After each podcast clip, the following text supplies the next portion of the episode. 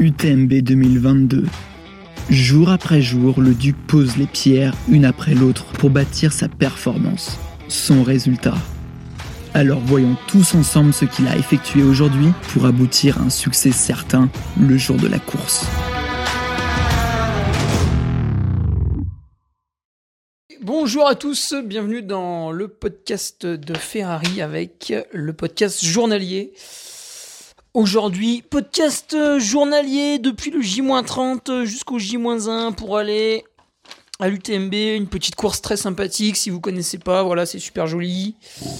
Euh, pas trop de niveau, mais bon, on s'amuse quand même un petit peu. Ah. Alors, podcast 223, donc UTMB J-2, avec une question de Hervé Ogoyard, qui est un patriote euh, très actif. Putain, j'ai l'impression qu'on parle d'un couple homosexuel, tu sais. Ah ouais, alors lui est actif, l'autre il... Oh bon, j'arrête, j'arrête. Ça fait même pas une minute, c'est là aussi. Oh, je suis très très chaud, hein, là, ça y est. Hein, je... suis reposé, euh, voilà. Ah, j'ai pas encore rebu de café, mais voilà, ça arrivera vendredi au Contamine. Euh, ouais, je suis quand même bien, bien en forme. Je, je tester ça lundi, puis je, me repose bien sûr depuis. Donc, question d'Hervé Ogoyard. Où est-ce que je range mon matériel obligatoire? Et c'est très intéressant ça comme question. Parce que euh, la liste du matériel obligatoire à l'UTMB est conséquente. Après, on s'en sort avec des sacs qui font, moi je dirais, entre 1,2 kg et 1,5 kg.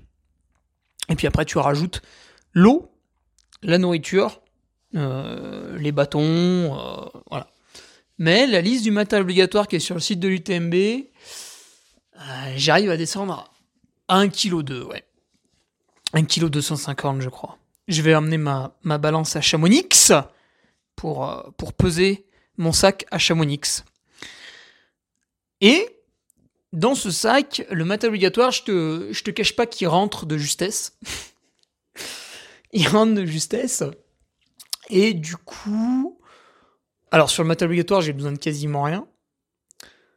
À part euh, la veste et, euh, et le pantalon de pluie, au cas où, au cas où. Mais j'ai regardé encore la météo ce matin. Ah putain, il y, a une perturbation, mais tu sais pas. Tu sais pas si c'est vendredi après-midi, vendredi soir, samedi matin. Elle se déplace, la coquine, depuis plusieurs jours. Donc bon. Et visiblement, il y aura une douche euh, d'organiser lors de cette UTMB, mais voilà, le, le, doute est permis. Et donc, intéressante question d'Hervé, c'est, voilà, parce qu'à un moment donné, si j'ai besoin de changer la batterie de ma frontale, en général, vers le lac Combal, ben, euh, où elle est ma batterie? Est-ce qu'il faut que j'enlève mon sac? Est-ce qu'il faut que je fouille parmi tout un tas de merde que j'ai entassé n'importe comment, comme le dernier des Roumains? Non, ma batterie de frontale, elle est sur la poche gauche, etc. Donc, je vais vous détailler tout ça avec... Euh... Elle est où ma liste du matériel obligatoire? Ah, elle est là elle est là. Viens ici. Viens ici. Oh, oula, oula. Oh, rien que le papier est lourd. ah, on fait des blagues, on fait des blagues. Euh, mais avant toute chose, je voudrais remercier les nouveaux patriotes. Maclow, Wolfgang Tainer, Quentin Reynaud, Manu Toy, Mathieu Biza, Maxime Gosset, Emeline Chican, vous faut quand même bien une fille de temps en temps, Julien Mechberger, Johnny Frère, John, et Gaël gueule. Euh... Nouveau patriote qui porte le chiffre au-delà de 500. Euh, je suis très fier de cette réussite que je ne dois quasiment qu'à moi-même. Voilà, à un moment donné, il faut aussi être fier de ce qu'on fait parfois. Et surtout, je suis très heureux parce que tous ceux qui sont... Donc il y avait une on va dire une fanbase entretenue à l'année, tu vois, via le forum où on échange, via de temps en temps une rencontre, que ce soit sur une course ou, ou sur un, un week-end que j'organise, là ce sera fin novembre. Euh, donc il y a un échange permanent bien sûr avec ces patriotes. Alors déjà il y a la, revue de presse tous les lundis qui vous apprend ce qui s'est passé en trail le week-end. Et il y a le l'article du vendredi. Voilà, je, qualifierais d'article intelligent. Alors par exemple, je peux déjà vous dire ce qui va se passer à l'issue de cette UTMB. Hein. Alors vous avez bouffé de l'UTMB tout le mois de septembre hein, sur le Patreon. Ah oui, si, le podcast journalier vous a pas suffi, alors attention, ouvrez la bouche, ça va arriver. Hein. Euh, il y aura un retour sur mon UTMB le vendredi prochain, bah, que j'espère positif. Et une semaine après, on aura une analyse euh, du top 10 des favoris à l'arrivée, euh, du top 10 des abandons des favoris aussi. en analysant ce qu'ils ont fait la semaine avant la course, tu vois, pour voir qui a été intelligent et qui a été un peu bête. Euh, spoiler, 50% des favoris sont bêtes. hein, donc, euh, voilà. Alors, j'ai d'autant plus de facilité à le dire que moi, en fait, je, je suis pas un, je suis pas une très très grosse machine de guerre. Si tu veux, la, machine de guerre Hugo Ferrari est limitée à 65 de VO2 max.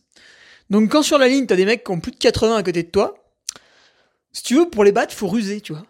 T'es obligé de booster à mort euh, la nutrition, t'es obligé de booster à mort la préparation de la course, la logistique. Et en fait, sur ces 30 jours euh, de podcast journalier, on a finalement parlé que de, que de ça, quoi, que de, que de la préparation annexe. Alors j'ai donné mes, mes entraînements physiques qui font que voilà, je serai à même de, de boucler la boucle. Et que si tout se passe bien, bah, je suis en capacité de le faire en 23h30, voire un tout petit peu moins. Euh, mais, mais pas, bon, pas beaucoup mieux, quoi. Mais surtout, ouais, voilà, on a parlé de tout ce qui est, tout ce qui est annexe et on va le faire encore aujourd'hui. Donc, pour celles et ceux qui hésitent encore, bien sûr, quand on s'abonne au Patreon, on a accès à tout le contenu euh, d'avant qui est sur un, Google Drive euh, tota- totalement secret. euh, et vous pouvez télécharger bah, tout, le contenu d'avant et puis rester pour, la suite. Rester pour la suite parce que il y a toutes les analyses qui vont en découler. Voilà. Tiens, j'ai remarqué un autre truc intéressant, c'est que tout l'été, alors de janvier à juin, c'était très très calme la vente euh, d'e-book.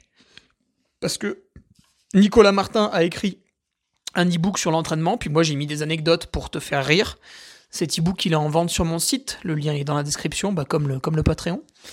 Et tout l'été, bah, les gars se sont plongés un peu sur l'e-book. Alors, on ne parle pas d'ultra trail dans l'e-book. Ce sera peut-être au programme de l'écriture du livre que nous allons essayer de planifier. Donc avec Nicolas Martin, nous nous sommes dit que pour enfin réussir à écrire ce truc, on va s'enfermer pendant une semaine dans une pièce, pendant notre coupure, et là, à ce moment-là, peut-être on arrivera à écrire. Sinon, ça fait un an qu'on repousse, c'est magnifique. Vous avez deux beaux spécimens de, de branleurs devant vous. Et sinon, bah, sur mon site internet, toujours euh, les chaussettes, euh, la chaussette de France, euh, les casquettes en matériaux recyclés, voilà, tout ça badgé, bien sûr, aux couleurs de la Ducarmi. Et maintenant que je rentre chez moi, ça y est, je descends de Tignes, là, je descends de Tignes, et ben, je pourrais euh, recommencer les, les envois. Je sais qu'il y en a certains qui, ont eu la gentillesse de patienter que je revienne de Tignes. Euh, et bien, voilà. J'arrive, je vais faire vos colis. Euh, donc, comment est organisé le sac? Alors, j'ai un sac 10 litres Scott que j'avais eu en 2019 et que j'ai tout de suite bien aimé. En fait, j'ai bien aimé sa tenue dans le dos. Euh, il est assez haut, ce qui fait qu'on peut choper les affaires dans la poche de dos euh, sans, bah, sans trop se faire chier, hein, sans, se courber dans tous les sens. Et euh, bah, du coup, il est plutôt porté par le haut de mon dos, ce qui me fait beaucoup de bien. J'ai l'impression de courir un peu plus librement qu'avant, j'avais un sac qui descendait un peu plus, tu vois. Donc ça, c'est tout à fait personnel, euh, le sac à dos. Donc, je, je- bien sûr, là, je ne divulgue aucun, aucune doctrine. Et dans mon sac 10 litres, alors, on va commencer la liste. Euh, le gobelet pliable. Le gobelet pliable, il va être dans la poche de gauche. Parce que je vais jamais m'en servir, mais on va peut-être me le demander. On va me le demander euh, au contrôle qui sont. Enfin, toutes les, les deux années où j'ai été contrôlé, ça a été ça. Au Chapieux et à Champais. Euh, les deux lampes avec pile ou batterie rechargeable. Donc, il y en a une qui sera en permanence sur mon front, enfin en permanence. Bon, la lampe de secours, c'est une espèce de merde euh, Petzl qui doit éclairer sans lumen. Bon, un truc euh, inutilisable en vrai. Euh, ça, c'est à côté du gobelet. Et au dos de ce petit machin, j'ai collé une pile qui est sa pile de rechange. Maintenant, les vraies batteries en lithium qui vont servir à recharger ma vraie lampe frontale, elles sont dans un petit boîtier plastique pour éviter qu'elles se déchargent, ça c'est très important, et dans la poche de droite. Excusez-moi, je, sniffe un peu de coke en même temps. C'est interdit le jour de la course, mais j'en prends un peu avant, ça m'aide. Euh... Putain. Et donc ma grosse lampe, alors elle sera sur mon front bien sûr pendant la nuit, mais sinon je la mets, je la mets où? Au tout début, je vais la glisser en fait autour de mon cou et je vais la coincer dans le, le haut du t-shirt ou s'il fait frais, encore mieux avec le bof. Donc je vais faire ça intelligemment hein, pour pas que ça me cisaille le cou, mais j'ai l'habitude. Comme ça, on passe Saint-Gervais, bam, je la mets sur le front et c'est parti. La carte d'identité, alors ça autant dire que c'est au fond du sac. Le téléphone portable, ça on va en avoir besoin. Euh, ah putain, mais il demande smartphone. Et oui, smartphone, il rentre pas dans la poche. Ça, je suis emmerdant. Peut-être qu'il rentre dans la poche. Alors, s'il rentre dans la poche, il ira à côté du gobelet. Et s'il rentre pas dans la poche, euh, il ira, il ira dans le sac, euh, plutôt sur le dessus, juste en dessous de la veste. Imperméable. Le sifflet, il est accroché au sac, pas de souci. La bande adhésive, elle est au fond du sac, à côté de la carte d'identité, tout en bas. La couverture de survie. Alors la couverture de survie, je vais la mettre dans le sac, mais euh, côté fermeture éclair, pour que dès qu'on l'ouvre, on la voit. Parce que ça, ça va être contrôlé. Un litre d'eau. Euh, le litre d'eau, bah, c'est les deux flasques, c'est à l'avant. La nourriture. Alors ça, c'est intéressant. Nourriture, cette année, je vais prendre beaucoup de purée pour euh, moins manger solide et un peu plus liquide, tu vois ce que j'ai testé sur les deux épreuves du dernier survivant, qui sont très très bien passées hein, à chaque fois. Si je me fais autant mal à l'UTMB qu'au dernier survivant, je peux vous dire que j'arrive en moins de 22 heures. Non, je plaisante. 22-30 peut-être. Euh... Ça, je peux pas y mettre parce que mon sac est déjà plein. Donc en fait, j'ai ma ceinture pour accrocher mes bâtons. Et à l'avant de la ceinture, je vais pouvoir mettre 3-4 compotes. Et il va me manquer 2-3 barres et 2-3 autres compotes. Et à ce moment-là, en fait, là où il y a des lanières, pour accrocher le, sac, c'est à l'avant, t'as les lanières. Sur les lanières, en fait, je viens glisser une poche. C'est des poches que j'avais eues avec un porte-gourde camelback. Et en fait, sur ton porte-gourde, tu pouvais glisser la poche, tu vois, il y avait un insert comme ça. Tu pouvais glisser la poche, et du coup, tu avais ton porte-gourde avec les, les, deux gourdes à l'arrière, et à l'avant, tu avais une poche, bah, ou deux, tu pouvais en ajouter deux. Et j'arrivais à mettre quasiment tout le matos obligatoire là-dedans. Je l'avais fait à l'Ultra Tour du Beaufortin 2014. Euh, donc, je vais ajouter une poche pour euh, la nourriture à l'avant. Et du coup, c'est super bien maintenu en fait, parce que ça va être à l'avant, donc ça va un peu mieux répartir le poids. C'est pas mal. La veste imperméable. Alors ça, bah, je pense qu'on va devoir s'en servir malheureusement. Donc elle va être vraiment sur le tout dessus du sac. Et en fait, au moment où je ferme la fermeture du sac, je vais coincer le haut de la manche de la veste. Ce qui fait que quand j'aurai besoin de la veste, je vais ouvrir un petit peu la fermeture, je vais tirer sur la manche, la veste va venir, et je vais refermer la fermeture. Donc j'aurai pas besoin d'enlever mon sac pour enfiler ma veste. Et ça, c'est très intéressant. Le pull de rechange. Bon, lui, il sera plus ou moins au fond du sac, tu vois, dessus la bande adhésive. Et la couverture de survie, en fait, sera en parallèle de lui pour euh, bien la voir quand on ouvre. Les gants imperméables, le bonnet et le buff. Alors, je cite ces trois éléments ensemble, parce que c'est très important, je vais m'en servir. Même quand la météo est bonne, en haut du col de la Seigne, en haut du grand col ferret, on y passe de nuit, à minuit, à 6-7 heures du matin, et il fait très froid. Donc je vais vraiment faire attention à couvrir mes extrémités. Euh, rigolez pas. Et euh, ça, ça va être en fait dans ma ceinture, mais pas à l'avant où il y a la nourriture. Ça va être à l'arrière. Tu là où tu mets les bâtons, en fait, il y a une autre poche. Et là, je peux rentrer le, le bonnet, le buff et les gants.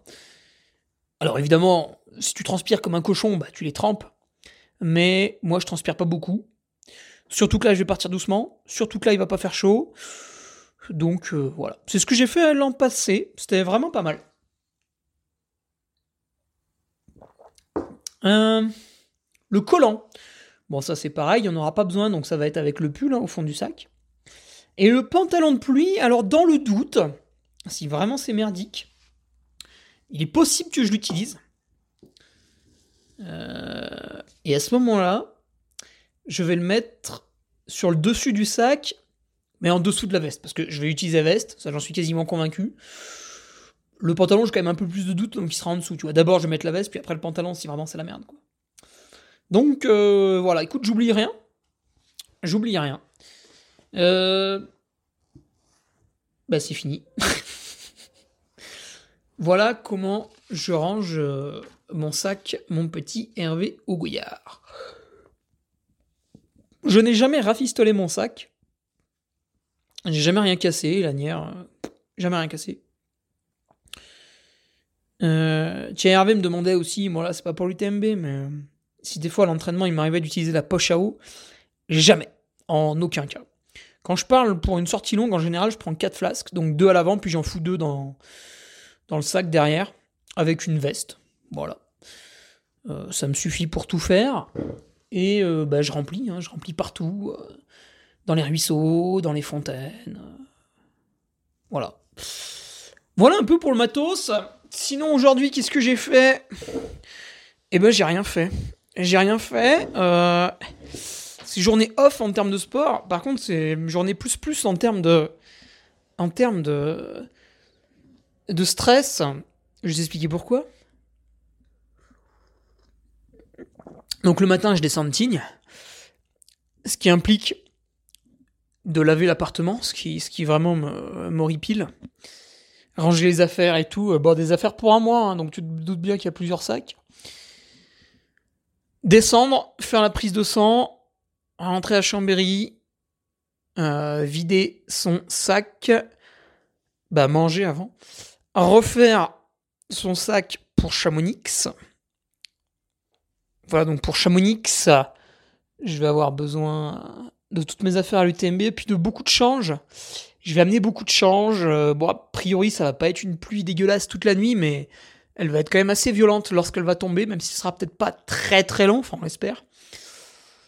Du coup, je vais quand même amener beaucoup de change, et puis on verra, tant pis, sinon j'utiliserai pas. Euh, donc voilà, bien faire attention au sac, j'ai tout noté sur une feuille, sur, sur deux feuilles même. Oh putain, tout ce que j'ai noté. Oui, parce que forcément, il faut que j'amène les trucs rigolos pour faire le con à Notre-Dame-de-la-Gorge, donc euh, bon. Euh... D'ailleurs, oui, hein, si vous voulez aller voir l'UTMB, je, je pense que si vous n'allez pas à Notre-Dame-de-la-Gorge, vous faites une erreur.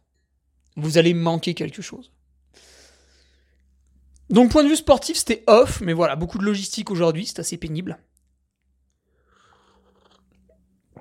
Point de vue des soins, écoute, j'ai juste fait quelques mouvements articulaires ce matin.